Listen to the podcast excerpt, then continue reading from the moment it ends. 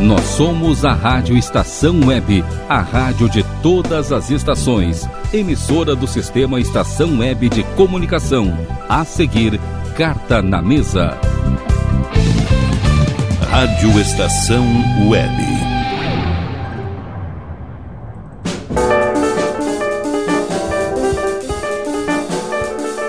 Carta na Mesa.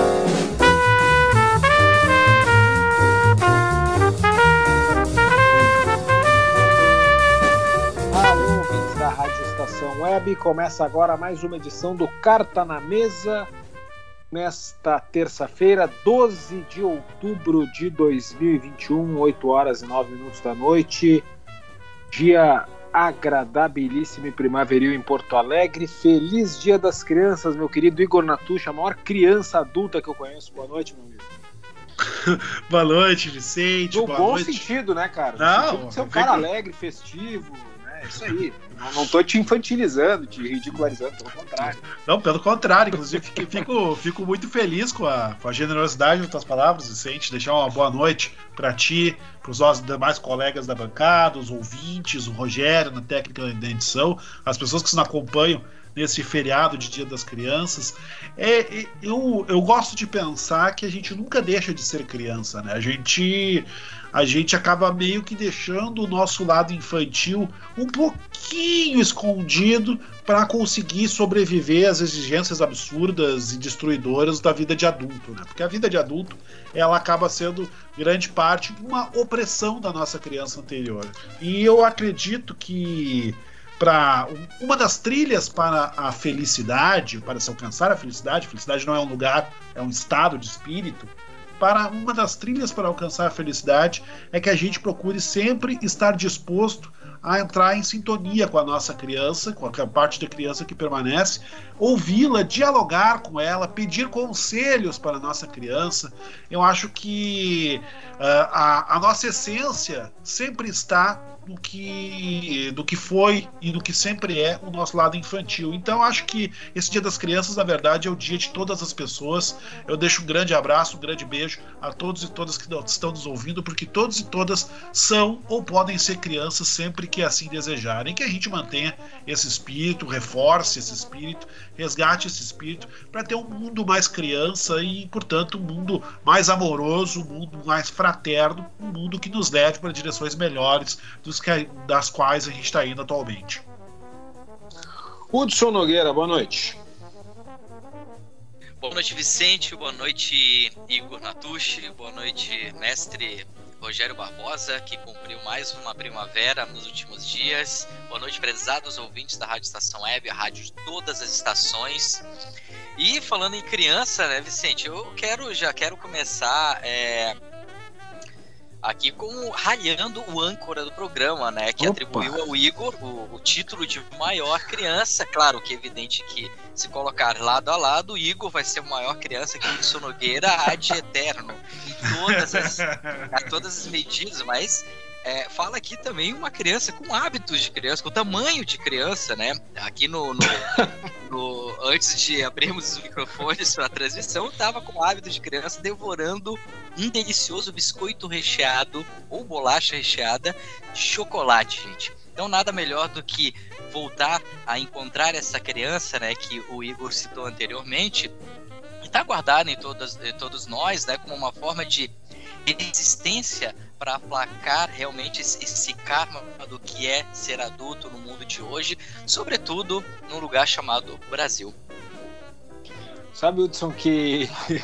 É, na verdade, sim. É, é, quando as pessoas né, me, me perguntam se eu faço muita besteira, né, as pessoas acham que eu sou um cara muito sério, o âncora do programa. Não, eu sou um cara. Faço muita besteira e falo piada o tempo todo, quem me conhece sabe disso.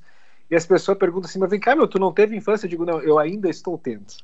Essa é a resposta que eu costumo dar sempre, porque, poxa, é, é, é só assim pra gente conseguir levar a vida de uma maneira mais leve mesmo, porque se o cara vai se preocupar com tudo que acontece, e não tô dizendo pra gente não se preocupar, né? Mas se o cara for levar a sério e, e- e- enfim, trazer pro, pro seu fígado, digamos assim, tudo que acontece de ruim, a gente enlouquece, né, cara? Então a gente tem que ter uma, uma leveza no nosso dia a dia. Eu acho que um pouco do que a gente busca trazer aqui no Carta na Mesa é despertar um pouco o lado criança de todo mundo, né? É, o que é Vicente... o futebol se dá uma das grandes brincadeiras que a gente vive coletivamente, né? Digo futebol enquanto espírito lúdico, né? As pessoas correndo atrás de uma bola e os torcedores nas arquibancadas festejando, é tudo uma grande brincadeira. E é uma brincadeira que eu acho que tem que ser preservado esse espírito, por mais cinismo que se tente colocar nessa equação, por mais mercantilismo que se coloca nessa, nessa equação, a gente aqui na Cata na Mesa tenta tratar o futebol como o que ele de fato é, uma divertida brincadeira das multidões. Sabe que, que nisso que o, o Vicente estava falando, né, de ser sério, não, eu sou uma eterna criança, o Igor dominou a bola, parou, me deixou deixou sair da posição de impedimento e lançou. Para dizer que eu lembro de um episódio da tua infância, Vicente, embora durante a, as nossas infâncias concomitantes estivéssemos a mais de 5 mil quilômetros de distância, mas eu lembro que me foi relatado aqui nesse programa, nesse programa, na verdade, nesta mesa virtual, de um episódio da tua infância que era jogar futebol, esse futebol lúdico que o Igor disse, né? E o Vicente encarnava o personagem de Romário, enquanto o outro personagem, é, encarnado por Lourenço Fonseca, era o de Robert Siboldi. Então, isso eu quero também já deixando aqui um abraço para a outra eterna criança, Lourenço Fonseca, que está na nossa escuta, e Marcos Almeida Pfeiffer, que não só é uma criança das mais felizes, mas também é o pai de uma criança que deixou ele ainda mais feliz. É verdade, né? As crianças fazem a gente voltar a ser criança, né? Isso é uma coisa quase que quase que literal mesmo, né? A gente senta no chão e daqui a pouco tá fazendo um cavalinho, é um troço fantástico. É uma experiência maravilhosa. Uh, eu tava lembrando no episódio, outro episódio quando eu fui criança, uh, acho que o Igor Natucci também era, bom, o Igor Natucci certamente também era criança, um pouco mais velho que eu, mas também era criança. Sim. Uh, ocorrido em maio de 1991, Igor. Não sei se tu ah, sabe do que, é que eu vou falar. Infelizmente sei. É, aconteceu 30 anos atrás e está prestes a acontecer de novo.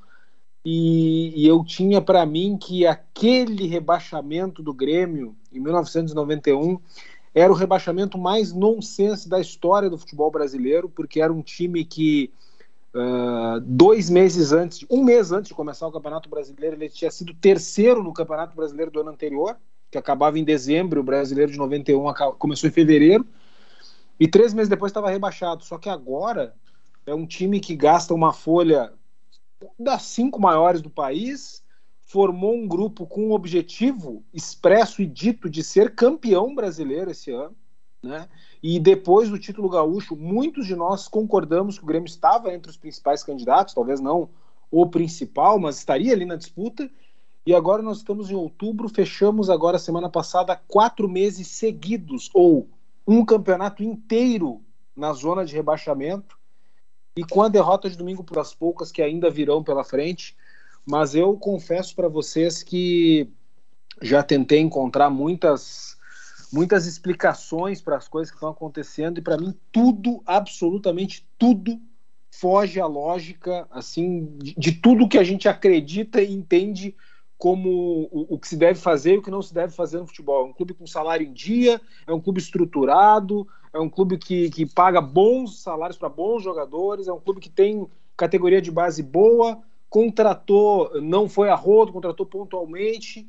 Não sei o que acontece, não realmente assim é, é, é difícil de explicar. Não estou dizendo que tudo foi feito certo, não foi, né? A gente sabe que não foi, mas não a esse ponto, né? Não a ponto de acabar aí 25 das 26 rodadas até agora entre os quatro últimos. É, não tem como você fazer uma, uma receita à perfeição e o prato ficar ruim, né? Não tem como acertar todos os ingredientes, a altura do fogo, o tempo de preparo e ainda assim o prato ficar uma porcaria. Ele vai ficar, pode não ficar perfeito, mas uh, ruim não vai ficar. Então, não, certamente alguma coisa aconteceu de errado no meio do caminho. Tu falaste sobre 1991, Vicente, me ocorreu, enquanto tu falavas, uma, um paralelo possível, talvez o único paralelo possível entre aquele time e esse time de agora, que é a sensação de um campeonato muito breve, muito curto, muito rápido, né? E foi, que foi uma das questões que se manifestou naquele rebaixamento. Foi um campeonato que terminou rápido, que se transcorreu rapidamente, foi o número curto de rodadas naquela ocasião, não me lembro se foram 17 rodadas, alguma coisa 19. assim. 19 rodadas, e, e meio que pegou de surpresa o Grêmio, o mau começo, e o Grêmio não conseguiu sair da areia movediça. E me parece que em 2021, embora não seja certamente um campeonato tão breve quanto foi aquele, a, a, gente ainda tem essa sensação de rapidez causada pelo acúmulo de temporadas que a pandemia fez com que acontecesse no futebol brasileiro. E aí acontece meio que a mesma coisa. O Grêmio, o Grêmio tropeça, faz um começo de campeonato muito ruim, horroroso, e não consegue se levantar. Eu estava fazendo essa analogia dos programas começar, de que o Grêmio parecia uma pessoa que tropeçou no meio da rua, caiu, mas geralmente quando a gente cai no meio da rua, a gente, ok, dá uma ralada no joelho, uh, rasga um pedaço da calça, acaba machucando um pouco as mãos, mas a gente tira a poeira, alguém estende o braço para a gente levantar, a gente levanta e vai embora. E o Grêmio não consegue levantar. O Grêmio tropeçou, caiu no meio da rua e não consegue levantar. E isso faz com que a gente se ponha a tentar refletir, como tu colocaste, Vicente, sobre o, como isso está acontecendo, quais são as circunstâncias que levam a isso.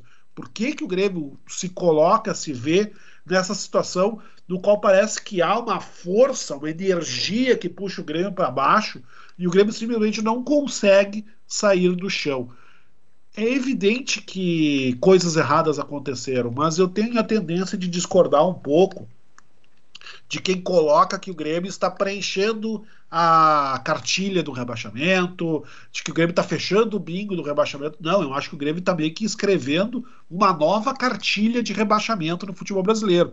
Porque não é natural o Grêmio cair. O Grêmio, o Grêmio não, não. Os erros que o Grêmio cometeu não são os erros que levam tradicionalmente ao rebaixamento. E quais é que seriam esses erros, na minha visão?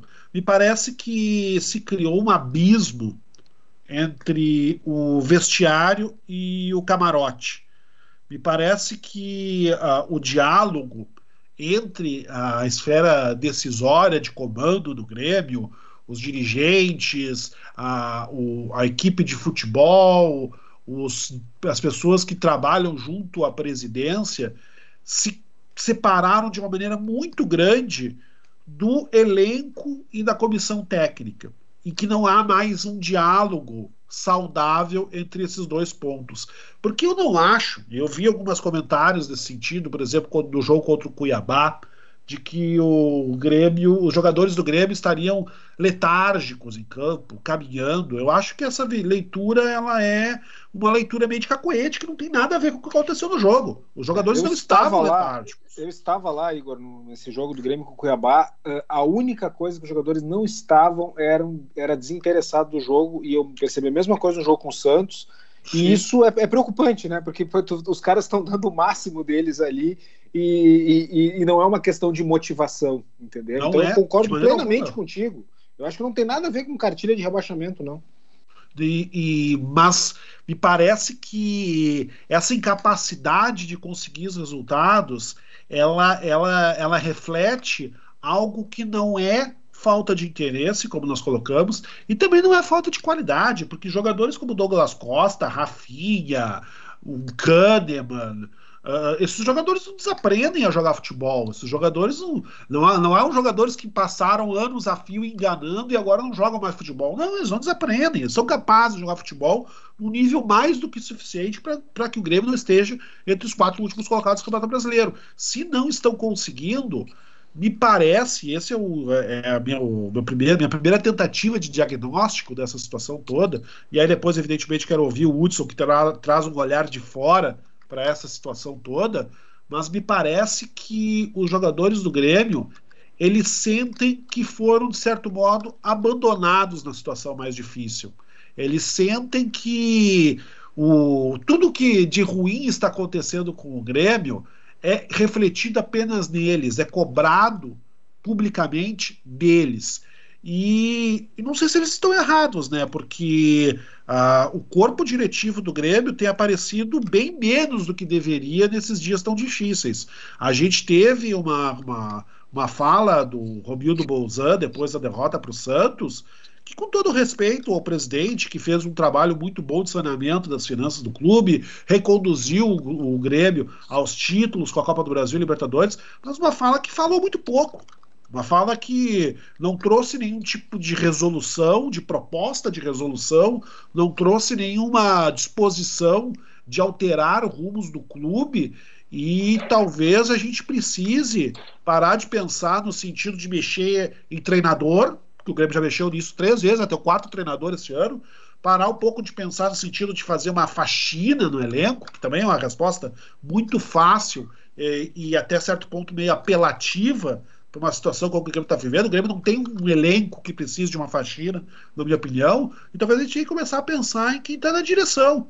Será que devemos manter Herman? Será que devemos manter Oderich? Será que tem que ser mantido o Amodeu? Será que essas figuras estão fazendo um trabalho que justifique não só a sua permanência, mas o seu não questionamento enquanto figuras ligadas à direção do Grêmio, numa situação tão periclitante quanto essa. Então, talvez a gente, para tentar encontrar uma solução para esse impasse todo, a gente tenha que parar de olhar tanto para o gramado e começar a olhar um pouco mais para os camarotes e para os gabinetes da arena. Hudson, qual é a tua, tua impressão olhando de fora, mas de dentro, né? Tu tá aqui no Rio Grande do Sul, né, cara? Mas a tua opinião de fora, assim, quem não tá, quem não vive, assim, o, o, uh, digamos, emocionalmente o clube. Não, exatamente isso, Vicente. Agora é, é complicado eu dizer, porque o Igor disse exatamente tudo, tudo o que eu penso, que é esse problema do Grêmio. Se nós pegarmos um, uma linha temporal recente, há cinco meses o Grêmio estava de, é, decidindo um título nacional, né, que foi a Copa do Brasil.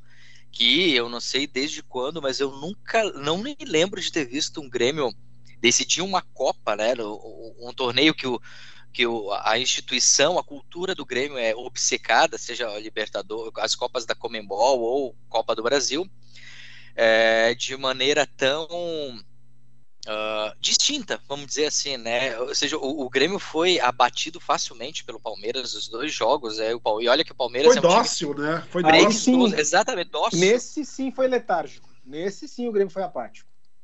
Não Porque contra o, eu não, eu, contra o Palmeiras. Não, eu eu não, não então, eu, não lembro de ter visto esse Grêmio. Claro, a gente sabe como é que o Grêmio chegou na final da Copa do Brasil, todos os percalços, só que foi copeiro. Coisa que esse Palmeiras aí está sendo copeiro, mas o Palmeiras é, é assunto para outro tema. Então é exatamente isso que o Igor falou. Existe um mistério, uma espécie de triângulo das Bermudas entre o gramado. O gramado, na verdade, é consequência, mas entre o vestiário do Grêmio e a, o camarote dos dirigentes. E que ninguém consegue identificar exatamente qual é esse problema que vem ocorrendo nesses últimos cinco meses. Porque o Grêmio parece um felino que teve seus bigodes cortados, ou seja, está desnorteado enquanto clube é, é, é, no que diz respeito à gestão do futebol. O Grêmio demitiu o Renato Gaúcho depois de um, de um ciclo que já estava se encerrando e era aquele relacionamento que os dois sabiam que não estava dando certo, acabaram empurrando. O Grêmio apostou no Thiago Nunes e Thiago Nunes não foi, não só foi uma, uma escolha errada, mas também como não tinha muito a ver com o que era o Renato. Depois o Grêmio trouxe o Felipão, novamente buscando uma saída é, com base em alguém que tinha história no clube, bem como o Renato. O Grêmio chegou a sondar a volta do Renato antes de trazer o Felipão. Notem que surreal isso. Antes do Renato acertar com o Flamengo, dois meses é, depois da demissão dele, ele foi sondado e seriamente para voltar, porque os atletas pediram ele, os jogadores pediram. Quer dizer, o que está acontecendo do, uh, literalmente do Grêmio, a gente não sabe de fato entre esse abismo que ocorre no vestiário do Grêmio, com os jogadores, comissões técnicas e a direção, a gestão do clube, onde o vestiário tem dentes, mordeu, mastigou e não deglutiu três treinadores, sendo dois dos maiores técnicos do Grêmio da história, o Renato Gaúcho e o Luiz Felipe Scolari agora recentemente. O Thiago Nunes foi uma breve e infeliz passagem. Tudo bem. Então, o, o que, qual é exatamente o problema? É, o Grêmio vai entrar em campo amanhã contra o Fortaleza, um jogo é, é, com todas, aliás, todos os jogos do Grêmio são total adversidade. Você acha que o Grêmio vai embalar? O Grêmio é aquele, parece aquele paciente lutando em estado terminal que ele dá uma melhorada quando vence o Ceará e o Flamengo fora de casa jogando muito bem para o que se propôs e depois, em uma semana, perde para o esporte, empata a duras penas com o Cuiabá e perde para o Santos da maneira que perdeu, tomando o gol nos acréscimos. Quer dizer, uh, como o Igor disse, não é nem mais o bingo, cartilha ou qualquer outro clichê do rebaixamento, é, mas sim o Grêmio está reescrevendo como um clube está fazendo uma força descomunal para ser rebaixo, é, rebaixado. E eu digo um clube, porque não é só o time. Né? Se a gente pegar o que é o Santos, o Santos é um cabaré ambulante na Série A. O Santos Sim. disputou a final da Libertadores não faz seis meses contra o Palmeiras. Chegou graças à gestão que o Cuca fez. E o Cuca, por mim, tão criticado no ano passado aqui, neste mesmo microfone, Cuca, é, que vai estar tá se encaminhando para ser o virtual campeão brasileiro e tem a minha torcida e o reconhecimento do trabalho dele. Agora, é, qual é a, a, diferença entre a gestão do Santos, que é um cabaré, o São Paulo, que é outro cabaré, o Corinthians, então, nem se fale, e, e são clubes que, tudo bem, o São Paulo está ali, mas a gente percebe que não vai cair, e o Grêmio, que de, de um tempo para cá virou um modelo de gestão, uma das melhores categorias de base do Brasil, um dos elencos mais fortes do Brasil, a gente não consegue identificar de fato o que ocorre para o Grêmio estar tá nessa situação e não conseguir sair. O, o Grêmio parece é, os personagens da Caverna do Dragão. Ele, ele, não, ele tá preso aquele pesadelo ou aquele purgatório, né, que, que dizem é, ser o, o, jogo lá do RPG e não consegue sair quando a gente acha que ele vai sair, ele consegue se afundar ainda mais. Então, eu creio que, creio não, tô de, de acordo com o Igor que o grande problema do Grêmio tá nessa distância entre o vestiário e os camarotes ali da, dos gestores do Grêmio. Quero colocar mais duas coisinhas, depois eu já passo a palavra para ti, Vicente. Eu queria dizer duas coisas. Primeiro, e ouvindo o que o Hudson nos trouxe, me ocorreu que essa questão da relação entre jogadores e comissão técnica é um dos elementos da nova cartilha do rebaixamento e não da antiga cartilha do rebaixamento. Porque talvez o talvez o o Thiago tenha sido um treinador que acabou sendo, de certa forma, não abraçado pelo elenco. Talvez, porque não me parece que o Grêmio tenha feito, que os jogadores tenham feito qualquer tipo de corpo mole para conduzir a sua demissão.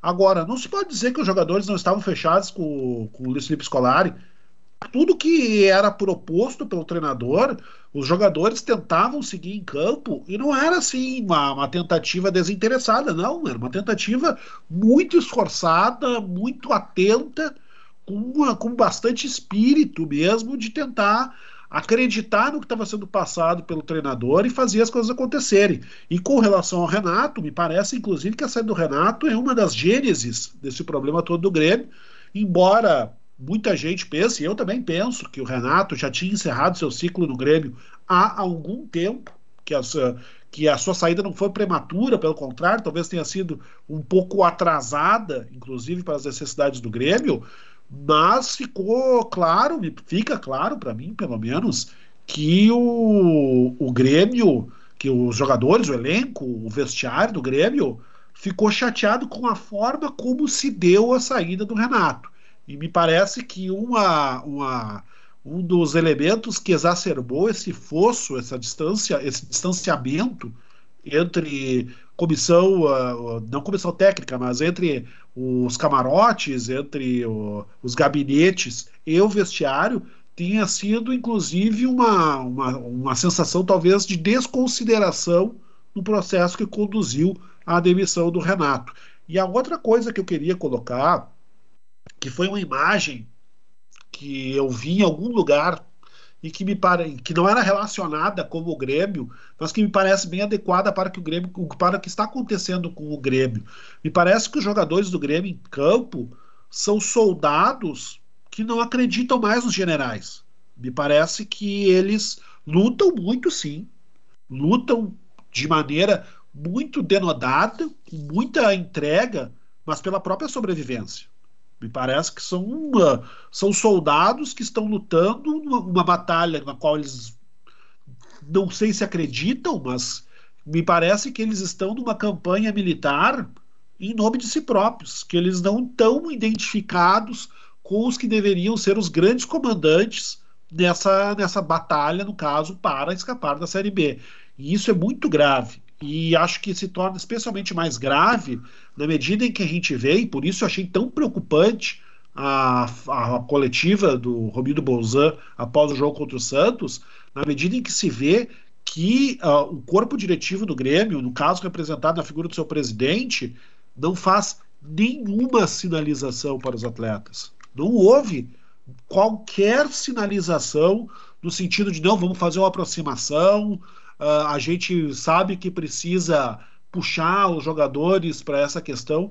Não, nas, nas falas de Romino Bolzan continuava havendo uma separação e o problema de campo era uma coisa que deixava o presidente do Grêmio, até certo modo, surpreso e estupor, sem saber o que fazer. Não é isso, não é isso. Com todo o respeito que se possa ter ao Romino Bolzan, mas não é isso que se pode esperar.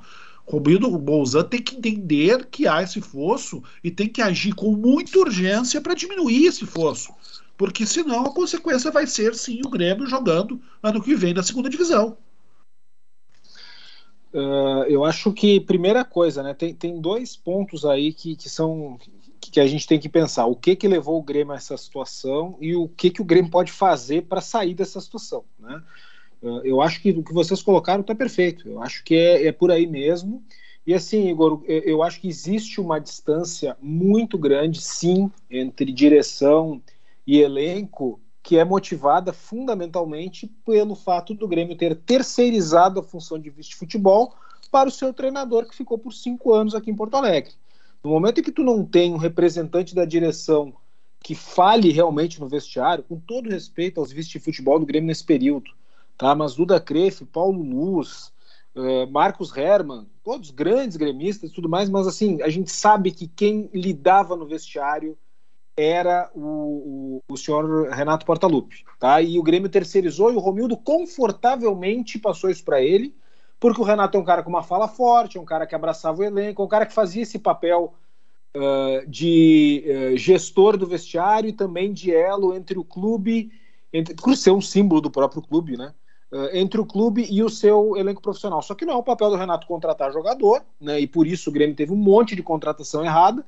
Uh, o Renato indicou que ele vê, entendeu? E quem tem que fazer pesquisa de mercado é dirigente, é vice de futebol, é diretor executivo, e o Renato não é nada disso. Né? Ele é um, foi um bom treinador nesse período. Eu também acho que o, o ciclo dele já tinha encerrado uh, ao final de 2019, inclusive. Acho que poderia já ter se repensado ali. E aí o Grêmio aproveitou para trocar o seu treinador num ano em que não houve espaço, não é nem de pré-temporada, é de domingo para quarta-feira. Acabou num domingo Aliás, a temporada 2021 começou numa quarta-feira e a 2020 acabou no domingo seguinte. Vocês lembram que o Grêmio estreou no Galchão entre as duas finais da Copa do Brasil. Então tu não tem espaço para pensar uma temporada no momento em que tu engata um, um, treinador nesse período. Então, qualquer momento que o Grêmio fizesse a troca de técnico já seria ruim de, de largada. E, enfim, após a eliminação da Libertadores, até o Thiago Nunes fez um galchão bom, né? chegou, ganhou 9, 10 jogos seguidos, foi campeão, ganhou o Grenal tudo mais. Mas uh, uh, são circunstâncias ali que te deixam sempre muito no fio da navalha, né?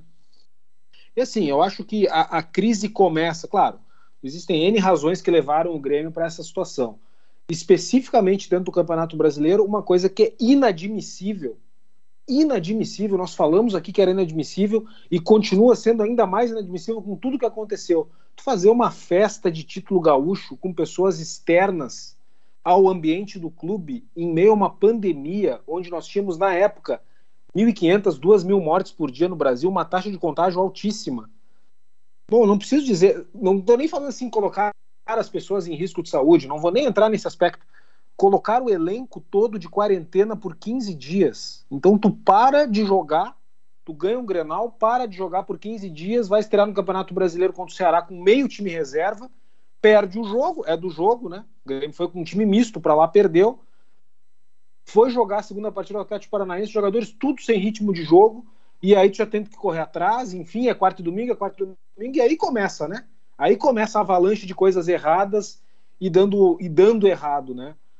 Uh, agora, o que que. Uh, acho que o Grêmio teve tempo suficiente para sair disso e concordo contigo, Igor. O campeonato de 91, evidente, ele foi metade do tamanho desse de 2021, né? Então, uh, o tempo de recuperação era muito curto. Quando o Grêmio foi ver, dois meses depois já estava ali cinco pontos atrás do, do vice-lanterna, era uma situação muito difícil. Mas, assim, esse time do Grêmio, ele precisa jogar mais futebol, sabe? E eu acho o seguinte. Eu fui a favor aqui da contratação do, do Luiz Felipe Scolari quando ele chegou, porque eu entendia que ele era o cara que poderia tirar o clube uh, dessa situação, pelo, pelo modo como ele lida com crises, por ser um cara experiente, por simplificar as coisas, entendeu? Acho que o Grêmio precisava de alguém para realmente. O Grêmio estava com dois pontos em oito jogos, né? Não é um time que precisava jogar mais naquela época, ele precisava primeiro se reestruturar para depois pensar em jogar mais. E o Filipão conseguiu reestruturar. Ele fez ali até o jogo com o Flamengo, um aproveitamento razoável de 50%, 60%, deixou o time na briga, porque estava fora da briga, estava muito atrás, deixou o time na briga para sair do Z4, aí chegou a hora de jogar mais. Bom, aí o Filipão não conseguiu tirar nada mais do elenco, não conseguiu fazer esse time jogar mais, e a gente tem vindo esse, esse tem visto né, esse pandemônio aí das últimas quatro rodadas. Então acho que o Grêmio, para poder sair da zona de abaixamento, e eu sei que o Roger não vai vir, já disse que não quer treinar esse ano e tal, mas um cara como ele seria o cara para fazer o Grêmio jogar mais futebol, porque é evidente que esses caras jogam mais do que estão jogando. Né? Não é, eu não consigo acreditar, sabe, que, que um, um time que tenha, como tu falou, Kahneman, Rafinha, uh, por mais que, enfim, sejam jogadores, o Kahneman com problemas físicos, o Rafinha já com 35, 36 anos, mas tem Douglas Costa, Ferreira, são jogadores de bom nível, entendeu? Que pode até não ser campeão, ir para Libertadores ali numa circunstância, mas, poxa, pelo amor de Deus, ficar entre os 16 melhores, se o Grêmio fizer uma força para jogar mais futebol, ele sai dessa situação, entendeu? Agora, uh, tem que ver se vai dar tempo, né? Porque agora nós já estamos aí em cima do laço, vai entrar agora um treinador que tô achando que até tem chance de ser efetivado, dependendo do que ele for fazer, o Thiago Gomes, que é um jogador querido pelo um treinador querido pelos jogadores e por isso que ele vai ficar, porque mais uma vez a direção vai terceirizar isso, né? Vai botar na conta de um treinador que é querido pelos jogadores. É tudo na, no, no Exatamente. relacionamento, Exatamente. do tapinha nas costas, do meu amigo, vem cá, resolve para mim, quebra esse galho. Cara, Não, sinceramente, tá, o, é, é, profissional demais para se lidar desse jeito, entendeu? Isso a gente faz no nosso campeonato de truco, né? A gente faz ali na faculdade. Ele, Pô, cara, vai lá, faz aquele trabalho para mim, resolve aquilo lá. Não, num clube de primeira divisão do futebol brasileiro, né? Entram dois problemas. É essa questão do profissionalismo, entre aspas, de o jogador é querido dos jogadores. É, é exceção ali do Filipão, que o problema não era com o Filipão em si. Quem é que não vai respeitar um cara chamado Luiz Felipe Scolari dentro de um vestiário, um cara com mais de 50 anos de experiência no futebol?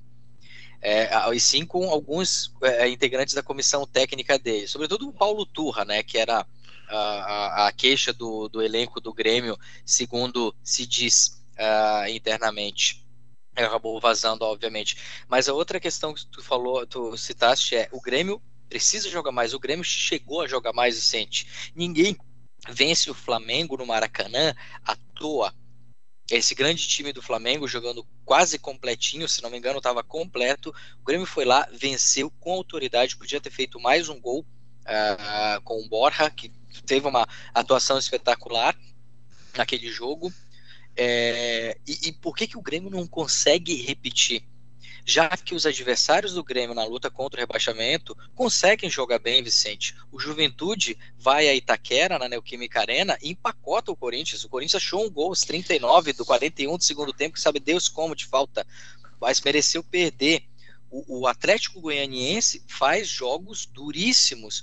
O Cuiabá consegue chegar no Allianz, no, no Allianz Arena, perdão, no Allianz Parque e vencer, amarrar o Palmeiras, o América Mineiro consegue, amarrar o Corinthians consegue, vencer o é, é, desculpa, amarrar o Flamengo, vencer o Palmeiras de virada. Esses times são piores que são melhores que o Grêmio? Eu não creio. O não, tu sabe o que, que acontece, Hudson? Eu acho o seguinte, ó, o, o, o Filipão, ele é um cara que ele, ele, era, eu também acho que ele não era uh, mal quisto pelos jogadores, pelo contrário, porque o Filipão propõe um estilo de jogo que é o contrário do que todos os jogadores estão acostumados a jogar no Grêmio, e os caras se esforçaram muito, a gente vê isso, entendeu? Os caras jogando por uma bola, não é o modo como o Grêmio sabe jogar. A gente sabe que o Grêmio jogou cinco anos, ou mais, seis anos, se contar o período do Roger, de uma maneira. E esse elenco teve que se adaptar a uma situação que eu, no momento, aquele entendi, entendeu? Pô, o Grêmio tem que parar de perder primeiro, né? Então vai lá, tem um Grenal, dois dias depois do cara chegar, fecha a casinha, segura o 0 a 0 O Grêmio jogou muito mal aquele jogo, mas segurou um 0 a 0 depois foi lá ganhando o Fluminense daquele jeito. Só que assim, chegou um momento em que o Grêmio tem que começar a jogar mais futebol. E assim, eu só vi o Grêmio ganhar, jogando melhor que o seu adversário, três partidas nesse Campeonato Brasileiro. Foi contra o Bahia, que sofreu um pouco no primeiro tempo, mas mereceu o resultado o Ceará e o Flamengo. Sendo que uh, com o Ceará foi o único jogo onde o Grêmio realmente se impôs, foi lá, atacou, jogou no campo dos caras, fez os gols e ganhou a partida. Os outros dois foi meio que né, aquela coisa, com o Flamengo ali especulando, com o Bahia sofreu pô, bola na trave do Rodriguinho, sofreu uma barbaridade. No segundo tempo pariu uma bigorna para segurar o estado, mas jogou melhor e mereceu ganhar. Eu acho que falta ao Grêmio, e aí, claro, né? Não tem naturalidade, tá todo mundo com falta de confiança, mas falta ao Grêmio, e acho que o Thiago Gomes é um cara que pensa isso. Pelo menos ele pensa isso, não sei se vai conseguir executar essa altura do campeonato, mas ele pensa isso. Botar a bola no chão, aproximar os caras, jogar, fazer o time jogar, funcionar melhor, coletivamente, atacar mais, pressionar mais, jogar como time grande. Pelo amor de Deus, nós estamos falando de um clube que há quatro anos, menos de quatro anos, foi campeão da América, cara. Sabe que manteve parte do elenco desde lá, não é possível. Foi vice-campeão na Copa do Brasil sete meses atrás. Não jogou bem, mas, poxa, foi vice-campeão, pô. Não pode jogar dessa forma. O Filipão é um cara que tem ali a noção clara da crise, mas eu também acho que em muitos momentos, e critiquei ele aqui, inclusive no jogo com a LDU, que o Grêmio ganhou lá em Quito, o Filipão não pode superestimar também a crise do Grêmio, entendeu? Chega um momento que tu precisa dar um toque além para fazer o time jogar mais. Em 2010, quando o Renato chegou, ele parou de perder. Depois ele soltou o time, o time pô, foi campeão do retorno. Não estou dizendo que o Grêmio seria, mas tem que fazer o time jogar mais. Fazer esses caras que sabem jogar mais produzir um futebol melhor, porque só assim o Grêmio vai conseguir jogar mais que o Cuiabá, mais que o esporte. Mas pô, o esporte está ganhando de todo mundo agora, virou Holanda de 74, de uma hora para outra. mas o, parece que. O América Mineiro, pelo amor de Deus, né? E parece que o jogo do esporte, a derrota para o esporte, ela acabou sendo emblemática disso que tu colocas, Vicente, e eu concordo contigo, de que na hora de dar o salto, de parar de perder, de fechar a casinha, de começar a obter os resultados, para começar a brigar pelos resultados, a, a, a, conquistar esses resultados com naturalidade, o Filipão não conseguiu fazer essa ponte. Porque o jogo com o esporte era um jogo para o Grêmio ter ganho e ganho com imposição, com autoridade, porque era um clube que já estava muito afundado na, no, no Z4. Era um clube que tinha acabado de mudar de treinador, um clube que estava tentando fazer uma, uma limpa de elenco, dispensando jogadores, né? Saiu saiu o André, pediu as contas, tipo, tinha feito uma, uma tentativa de limpa. Era um, um, um, momento no qual o Grêmio, mesmo estando no Z4, tinha que ter se imposto e vencido com autoridade. O Grêmio simplesmente não conseguiu se impor ao, ao esporte. O esporte foi superior ao Grêmio na partida que venceu aqui. Não venceu por uma obra do acaso, não. O esporte fez uma proposta e nessa proposta ele foi superior ao Grêmio. E aí reside muito do problema que, que estava sendo vivido com o, com o Ulisses Scolari e que me faz pensar que no fim das contas a saída do Scolari, embora não vá fazer, não vá ser a mudança mágica que o Grêmio precisa, mas ela não está injustificada, porque o, o Grêmio precisa dar essa ponte e começar a jogar bola e não tem conseguido fazer isso. Talvez o Thiago Gomes possa ser o cara para criar essa situação, apesar de ter muito pouco tempo, né? Ele vai ter que trocar o pneu com não só com o carro andando, mas o carro andando ladeira abaixo com velocidade. Ele tem que trocar o pneu e tem que fazer o motor funcionar para subir a ladeira de novo. É uma situação muito complicada a do Thiago Gomes. Mas eu penso, e uma das coisas que eu acho que é bastante importante nesse momento, que bom, se a gente vai apostar no Thiago Gomes, então a gente vai apostar no Thiago Gomes, né? Não vamos colocar ele um, dois jogos ali e aí inventar um, sei lá, um Jair Ventura sabe? O Alberto Valentim, sei lá, inventar alguém desses como o tre novo treinador. Se vamos colocar o Thiago Gomes, vamos colocar ele para trabalhar, dar um tempo para ele trabalhar. Porque nesse momento, já que não vai acontecer, e isso ficou bastante claro nas últimas declarações, uma tentativa de reconstrução dessa ponte perdida, dessa confiança perdida dos soldados dentro de campo para os seus generais, então que pelo menos a gente confie na possibilidade de um treinador amigo do grupo, já que você vai, vai, vai se confiar nessa broderagem, que um cara amigo do, do grupo tenha condições e tempo de trabalho para que esses jogadores, se não jogam uh, por acreditarem na missão, que pelo menos joguem por acreditarem em si mesmos que precisam se salvar na batalha. Senão, eu não vejo muito caminho, não. A, a gente estava fazendo a conta antes do jogo com o esporte, acho que todos nós aqui fazemos essa conta, né? De que o Grêmio agora, bom, agora o Grêmio tem esporte e Cuiabá em casa, vai fazer seis pontos e vai definitivamente deixar essa história de abaixamento para trás. O Grêmio estaria hoje em 15 lugar com um jogo a menos, ou dois, dependendo do rival, que a maioria dos seus adversários, se estivesse nessa situação, a gente estaria falando em possibilidade de rebaixamento, a gente estaria falando, não, o Grêmio está quase saindo, sabe? Já estaria falando em Sul-Americana, em coisa maior ou até mais do que isso, né? Porque o nono colocado vai para a Libertadores, é o Fluminense, tem 33. O Grêmio estaria, sei lá, 5 pontos com um jogo a menos que o Fluminense. Olha tudo que o Grêmio deixa de ganhar e pode, poderia perder na Vila Belmiro. Poderia perder como perdeu na Vila Belmiro, que eu também acho um resultado péssimo diante. O esporte não fazia gol há dois meses, o Santos não ganhava dois meses e o Grêmio reabilita todo mundo, né? Mas mesmo que perdesse na Vila Belmiro, o Grêmio estaria numa situação muito mais tranquila. Ou seja, se tu fizer o time jogar mais Hudson, ele vai conseguir sair dessa zona. Agora a questão é saber se dá tempo, se, vai, se alguém vai conseguir fazer esse time jogar mais, os caras recuperarem a confiança que um dia já tiveram, né? Porque para mim parece muito claro. O Grêmio precisaria fazer duas grandes partidas para bater esporte Cuiabá em casa, né? Pelo amor de Deus. Vicente, eu não quero ser agourento, mas o Fortaleza não ganha em casa há três meses, Vicente. e tomou 3 a 0 nos últimos dois jogos, né? Perdeu para o Flamengo e pro Atlético Goianiense. É, ou seja, né? Acho que o torcedor gremista pode se preparar para um outro revés. Eu ia dizer, bom, o Grêmio sentou no Flamengo no Maracanã, mas eu me lembrei que o Flamengo o Grêmio ganhou no Maracanã, então talvez seja isso. Né? A tabela tá muito, tá muito fácil pro Grêmio, esse é o problema. é, o Grêmio vai ganhar contra o, o Atlético Mineiro, vai ganhar as duas do Atlético Mineiro. Aí não vai adiantar nada, porque vai ter perdido as duas para o América Mineiro, para o Atlético Goianiense, mas não, vai ganhar. As... Igor, eu tô torcendo desbragadamente para o Atlético ser campeão antecipado e na última rodada botar o Juvenis para jogar aqui em Porto Alegre com o Grêmio. Olha, meu amigo. Eu não duvido... um perigo igual, né, cara? É, isso se o Grêmio chegar vivo na última rodada, né? Ah, pois é. Né? Se continuar assim, nem isso vai acontecer. É uma, é uma situação que que desafia a nossa capacidade de explicação, né? A gente está aqui o programa inteiro tentando achar uma explicação, porque realmente é uma coisa que foge ao natural.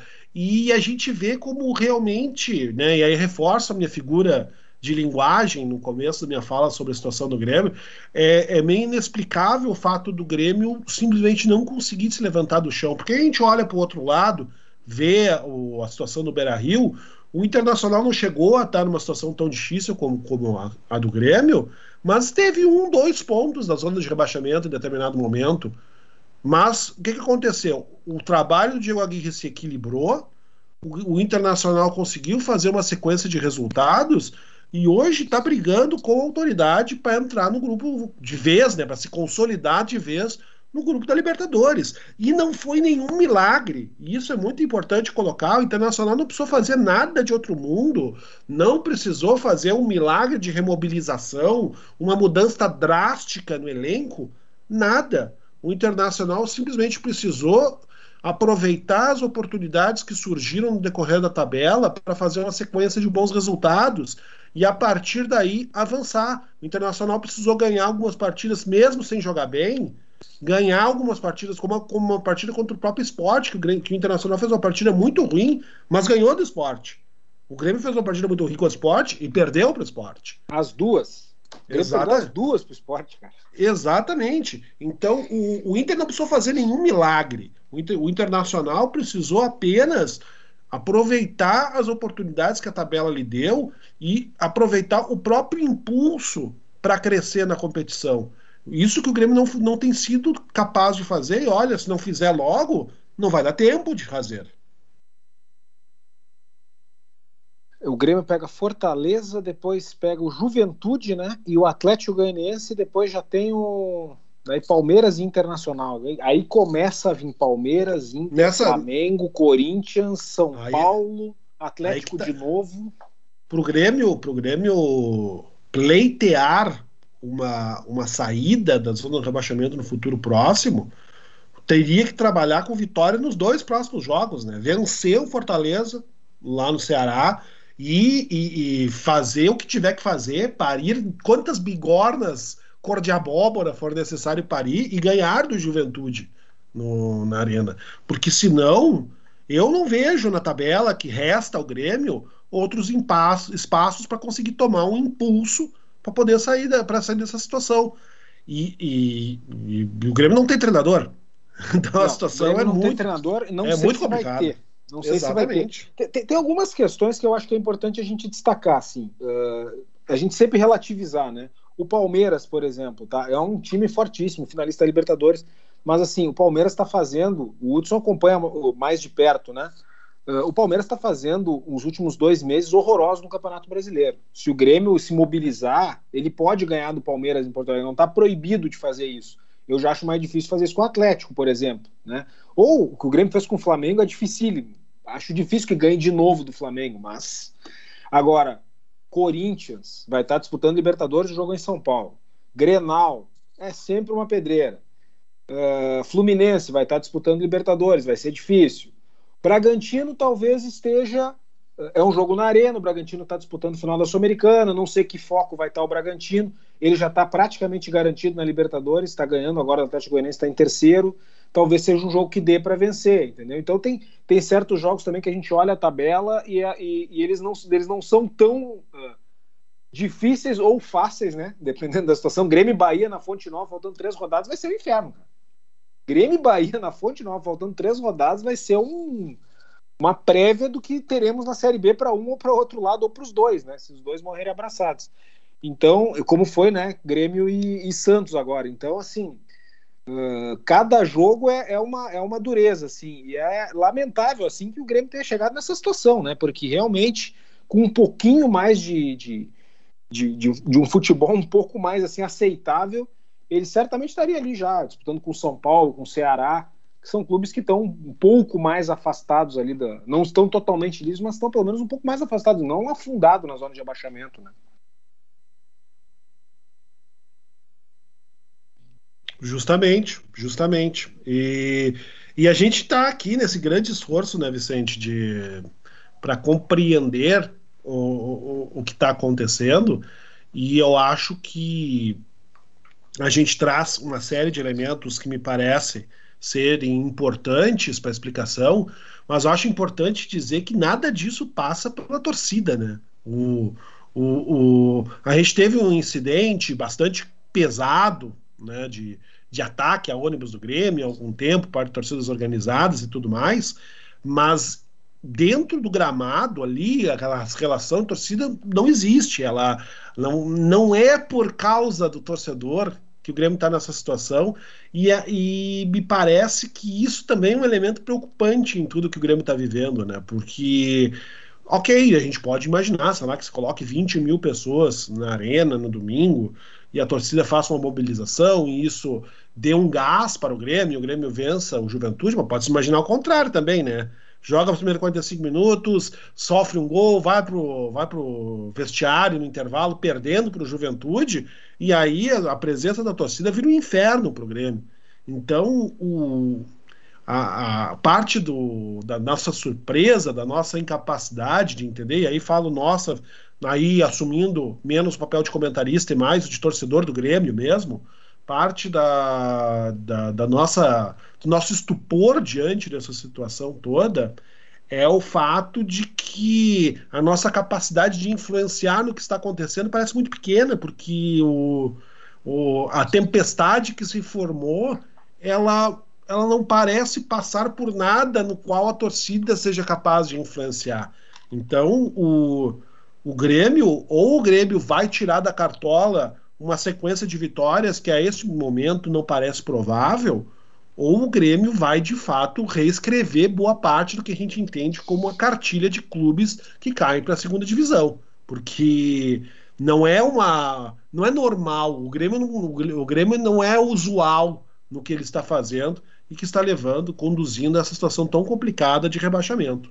É, assim, a torcida, na verdade, ela entrou no Campeonato Brasileiro há 10 dias, né? Então, eu, acho, inclusive, o contrário. Não sei se, se vocês concordam, uh, ou pelo menos veem. Assim, no caso do Grêmio, eu vejo muito claro isso. Uh, a, a, falta de torcida uh, acomodou alguns times, né? A não atacarem tanto, a, a jogarem um futebol um pouco mais burocrático dentro de casa. Cara, eu duvido que o Grêmio fosse fazer o jogo que fez com o América Mineiro, por exemplo, que foi uma das atuações mais ridículas que eu já vi o Grêmio na sua história fazer. Um empate de um a um, onde ele foi assim, amassado pelo América Mineiro dentro da arena. Eu duvido que isso aconteceria se a torcida estivesse presente, né? Porque a postura do time foi de uma aceitação daquilo de uma maneira assim completamente absurda. Contra o Cuiabá, talvez se não tivesse torcida, eu não sei se o Grêmio reagiria do jeito que foi.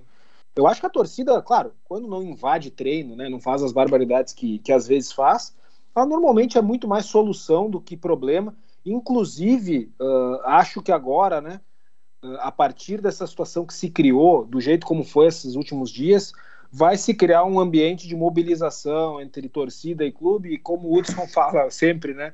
Uh, sacanagem procurar a torcida quando o time está na pior, mas é o que o Grêmio está fazendo e que todos fazem, né? Uh, acho que vai se criar um clima uh, de tentativa de um clima positivo para esse jogo com Juventude, né? Para aquela coisa da mobilização que o ano que vem, se o Grêmio cair, vai ter na Série B inteira. Né? A torcida vai estar tá lá, vai estar tá presente, vai ter certamente, né? Seguramente, se Deus quiser, nós não vamos mais estar com pandemia, vai ter 30, 40 mil pessoas por jogo e, e todo mundo se mobilizando para tirar o Grêmio da UTI, né? Uh, então, assim, eu, eu acho também que, pô, falar da torcida é meio complicado, né? Porque é uma coisa muito recente, eu acho que veio numa boa hora para o Grêmio. Veio numa boa hora porque o modo como alguma a atuação na final da Copa do Brasil, que o Hudson muito bem citou, né? Pô, será que o Grêmio ia ter aquela atuaçãozinha que teve aqui com o Palmeiras se tivesse torcida? Acho que não, né? Acho que teria um empurrão, adversários mais fracos poderiam sentir mais pressão, enfim, né? Acho que seria muito diferente, mas aí é, é o C, né? A gente não tem como prever o que, que ia acontecer. Né?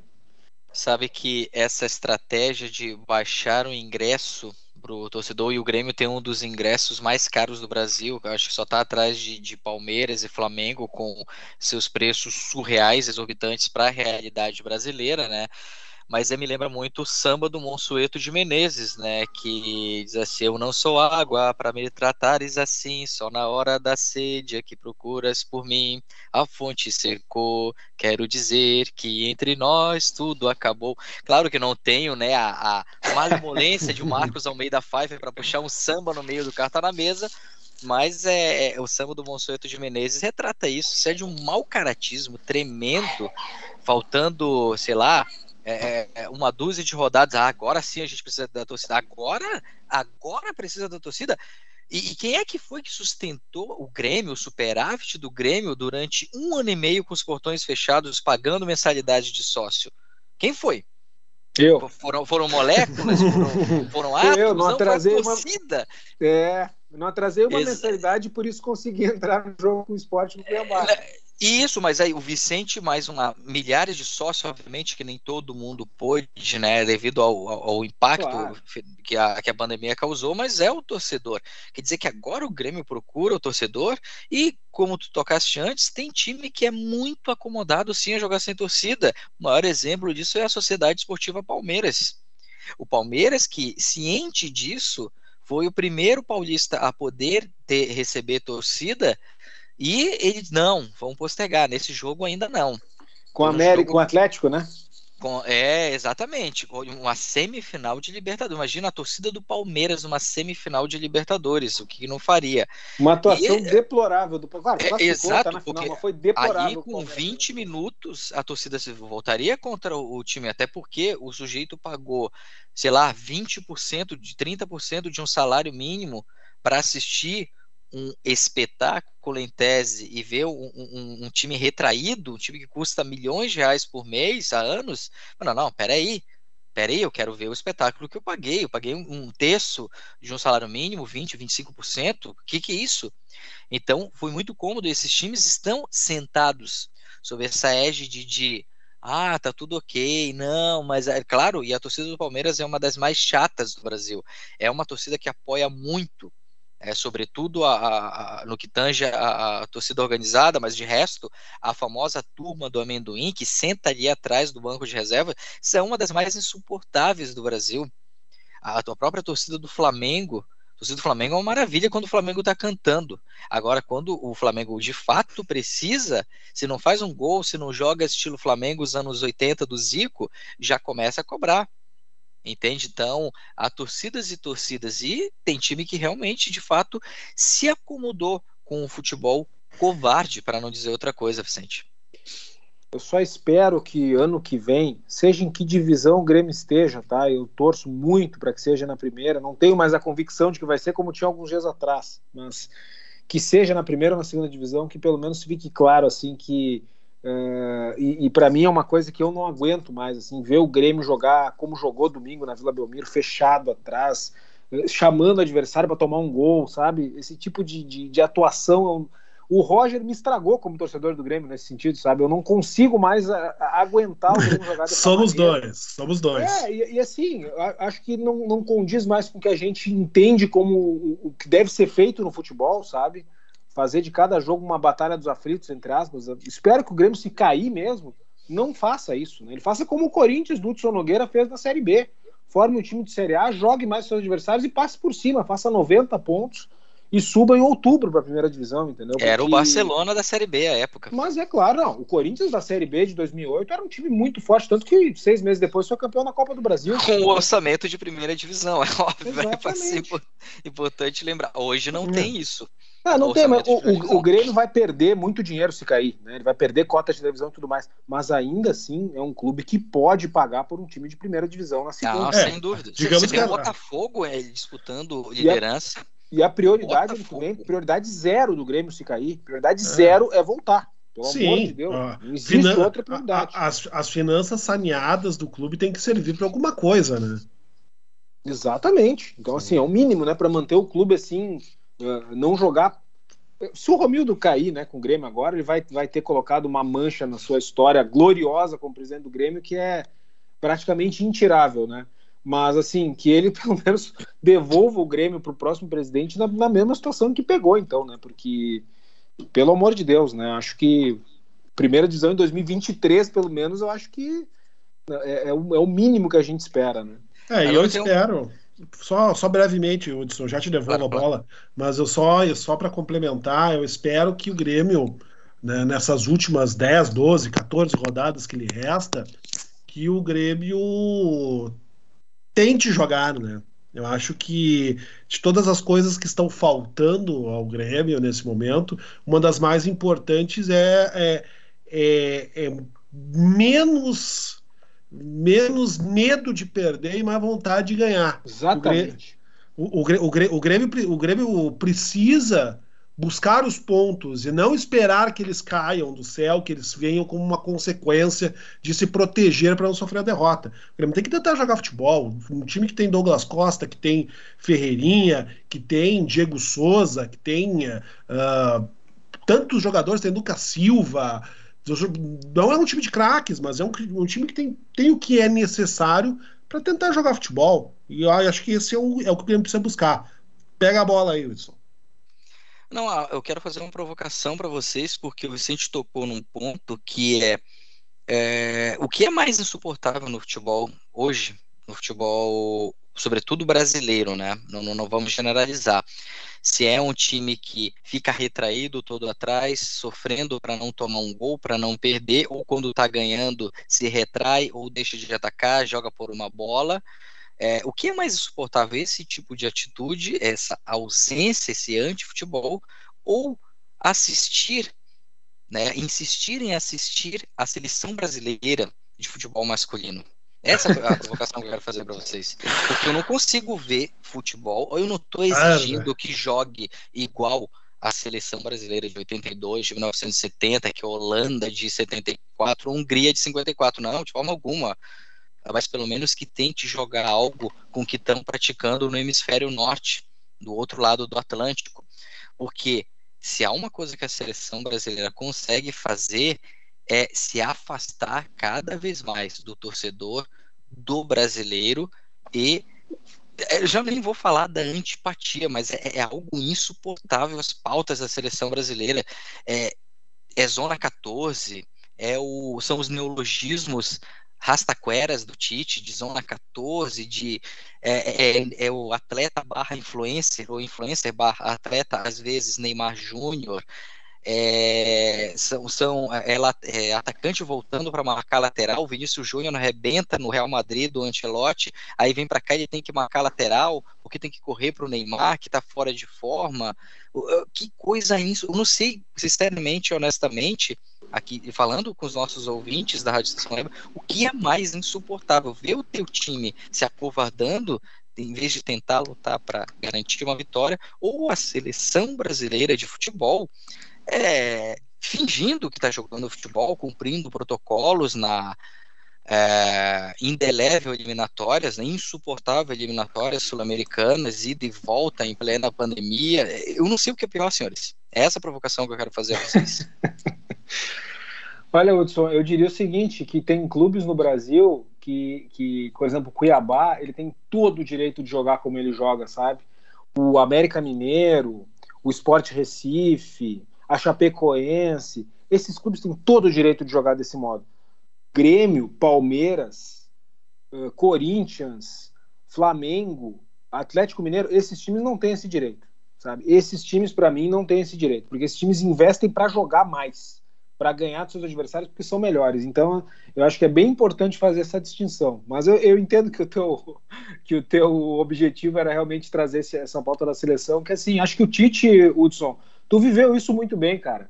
Para mim, o Tite, ele tá no 2013 do Corinthians, entendeu? Ele ganhou muita coisa com a seleção, ganhou, eu digo assim, teve bons desempenhos com a seleção nos seus primeiros anos e agora ele tá naquele esquema assim de garantir o resultado e, e não e, e, era isso, sabe, sobreviver de 1 a 0, de 0 a 0 ou de um futebol feio e achando que isso é importante ali é, é, é a coisa pragmática. Não sei se tu se tu enxerga mais ou menos esse paralelo assim, mas eu me lembro que o Corinthians de 2013 era um horror de ver jogar, né? Ah, ainda mais com o Alexandre Pato de titular. Mas a questão é, é o, quem é que o Brasil vai enfrentar em novembro, dezembro do ano que vem no Catar? O Brasil vai jogar o quê? Sete vezes contra o Peru, a Bolívia, a Venezuela? Não. Porque é contra o Brasil, é, contra quem ele vem jogando. O Honduras vai estar tá lá. Vai estar tá na Copa do Mundo para enfrentar o Brasil. O Brasil vai pegar o quê? É, Peru, Venezuela, Honduras e o que na segunda fase é, Camboja, é, Serra Leoa, ou ele não vai enfrentar nenhum europeu.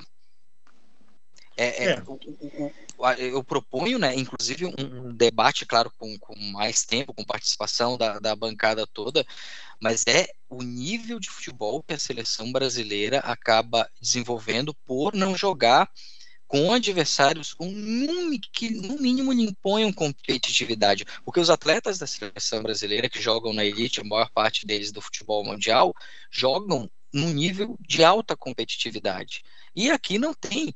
O sujeito que cruza o Atlântico Norte para o hemisfério sul, ele vem para cá e sai, puxa, eu vou jogar contra a Bolívia, eu vou jogar contra o Chile, que está aí horrível, jogar contra o Paraguai não é a mesma coisa que ele vai enfrentar o Manchester City, o Real Madrid, o, o, o Bayern de Munique. É, é, esse o problema. O Brasil, ano que vem, quando estiver na Copa do Mundo, ele vai enfrentar adversários que têm muito menos história do que ele, como Portugal, Suíça, do qual o Brasil não ganhou, inclusive na última Copa, é, Polônia. E isso eu nem falo das, das seleções top de linha da Europa, ah, onde o Brasil não faria mano a mano hoje. Não conseguiria fazer frente, inclusive seleções africanas também, que o Brasil sequer conseguiu fazer frente, como o Senegal e a Nigéria. Então, a, a preocupação que eu tenho é muito grande se essa atrofia cognitiva no sentido de competitividade não vai prejudicar muito o Brasil na Copa do Mundo e quem sabe em questão de gerações. Você vai estar formando gerações de jogadores que competem em um nível lá e chega aqui não há nenhum tipo de competitividade com quem o Brasil enfrenta.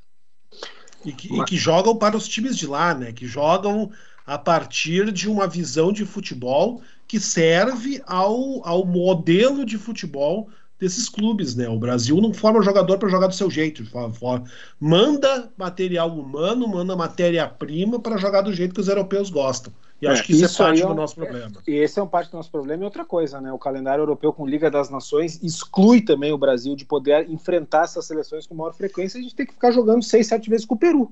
Né? Também não é só culpa do Tite, né? Às vezes também existe toda uma, uma, uma uma engendração aí, confederações afora, e a Comebol baixa a cabeça para tudo que a UEFA faz, a Comebol quer ser a UEFA, na figura do seu presidente, né? Uh, e a gente acaba passando por isso, né? Então a falta é. de competitividade só existe no Brasil e Argentina, né? Só assim é. que.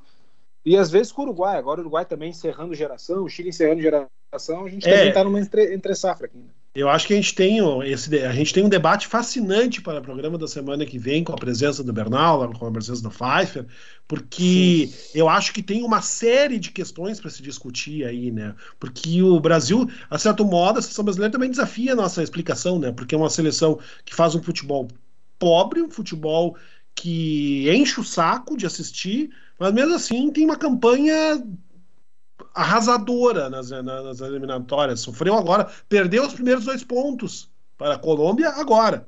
Então, é, e o, o, resultado, né, o resultado segura muito o modelo de trabalho deficiente que tem sido seguido no Brasil. E a gente pode discutir também a uh, decadência do futebol sul-americano, a gente pode discutir essa questão que a gente colocou do, do tipo de jogador brasileiro que tem sendo, sido formado e o efeito disso para as próximas gerações. A gente pode discutir calendário, tem muita coisa que eu acho que merece ser discutida para tentar entender esse fenômeno estranho também, que é essa seleção brasileira que ganha de quase todos os jogos que disputa e mesmo assim não dá nenhuma pinta de que vai fazer uma boa Copa do Mundo. Hudson Nogueira, tua mensagem final, já passamos do horário, cara. Ah, eu quero desejar um, abraço a todos vocês, é, sobretudo os que já são pais, né, é, não só os integrantes aqui da mesa, como os nossos vizinhos também, os que são pais e são mães, ou seja, que são crianças mais crescidas do que as crianças nesse dia que realmente é onde a gente resgata a nossa essência, a nossa essência de liberdade, de criatividade, de ser humano, um grande abraço a todos. Igor Natush.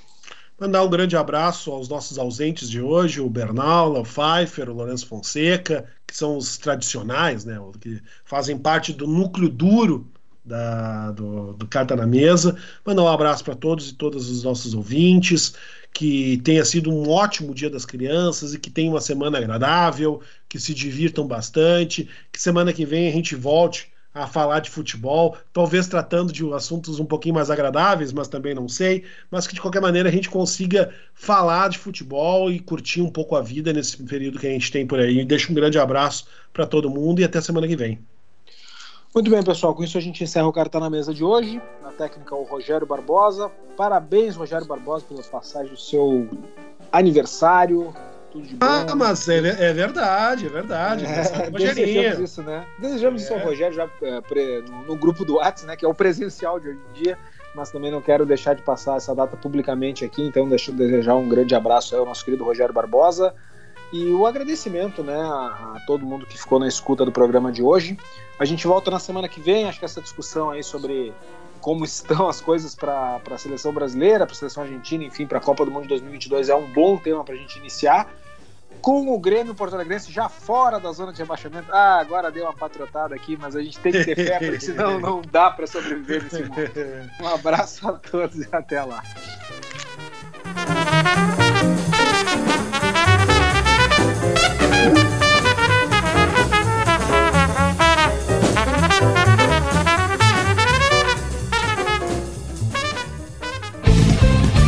Rádio Estação Web. De manhã e de tarde, o pão sempre quentinho. Tudo é feito com carinho. Os melhores produtos, qualidade total, atendimento especial Só no Mini Mercado Alves você encontra o maior e melhor pão, sempre fresquinho. Se quiser de um dia para o outro, reserve hoje para saborear amanhã. Mini Mercado Alves, Rua São Francisco 664, em Porto Alegre. Fone 51 3907 4008.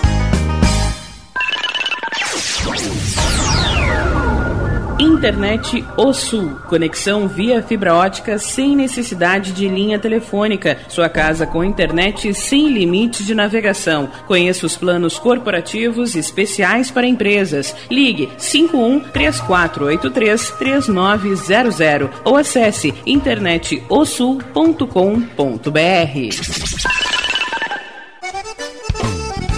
O Clube Chimarrão de Estância Velha conta com a melhor estrutura de lazer e entretenimento para você e sua família. Venha conhecer o centro de treinamento com academia de musculação, taekwondo, zumba, judô kids, muay thai, krav maga, boxe e tai chi chuan, além de escolinhas de futebol de campo e futsal masculino e feminino. Avenida Brasil 2621 em Estância Velha. Fone 51 999 14 7063. Clube Chimarrão. Inovação e compromisso com você.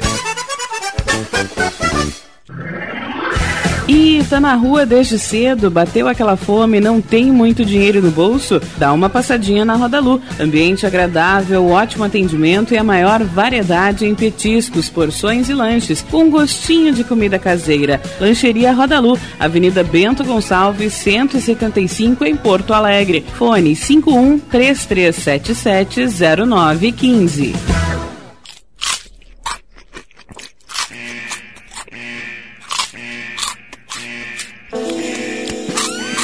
Atenção, os salgados anjos são extremamente gostosos e viciantes. Faça sua encomenda 51991394228.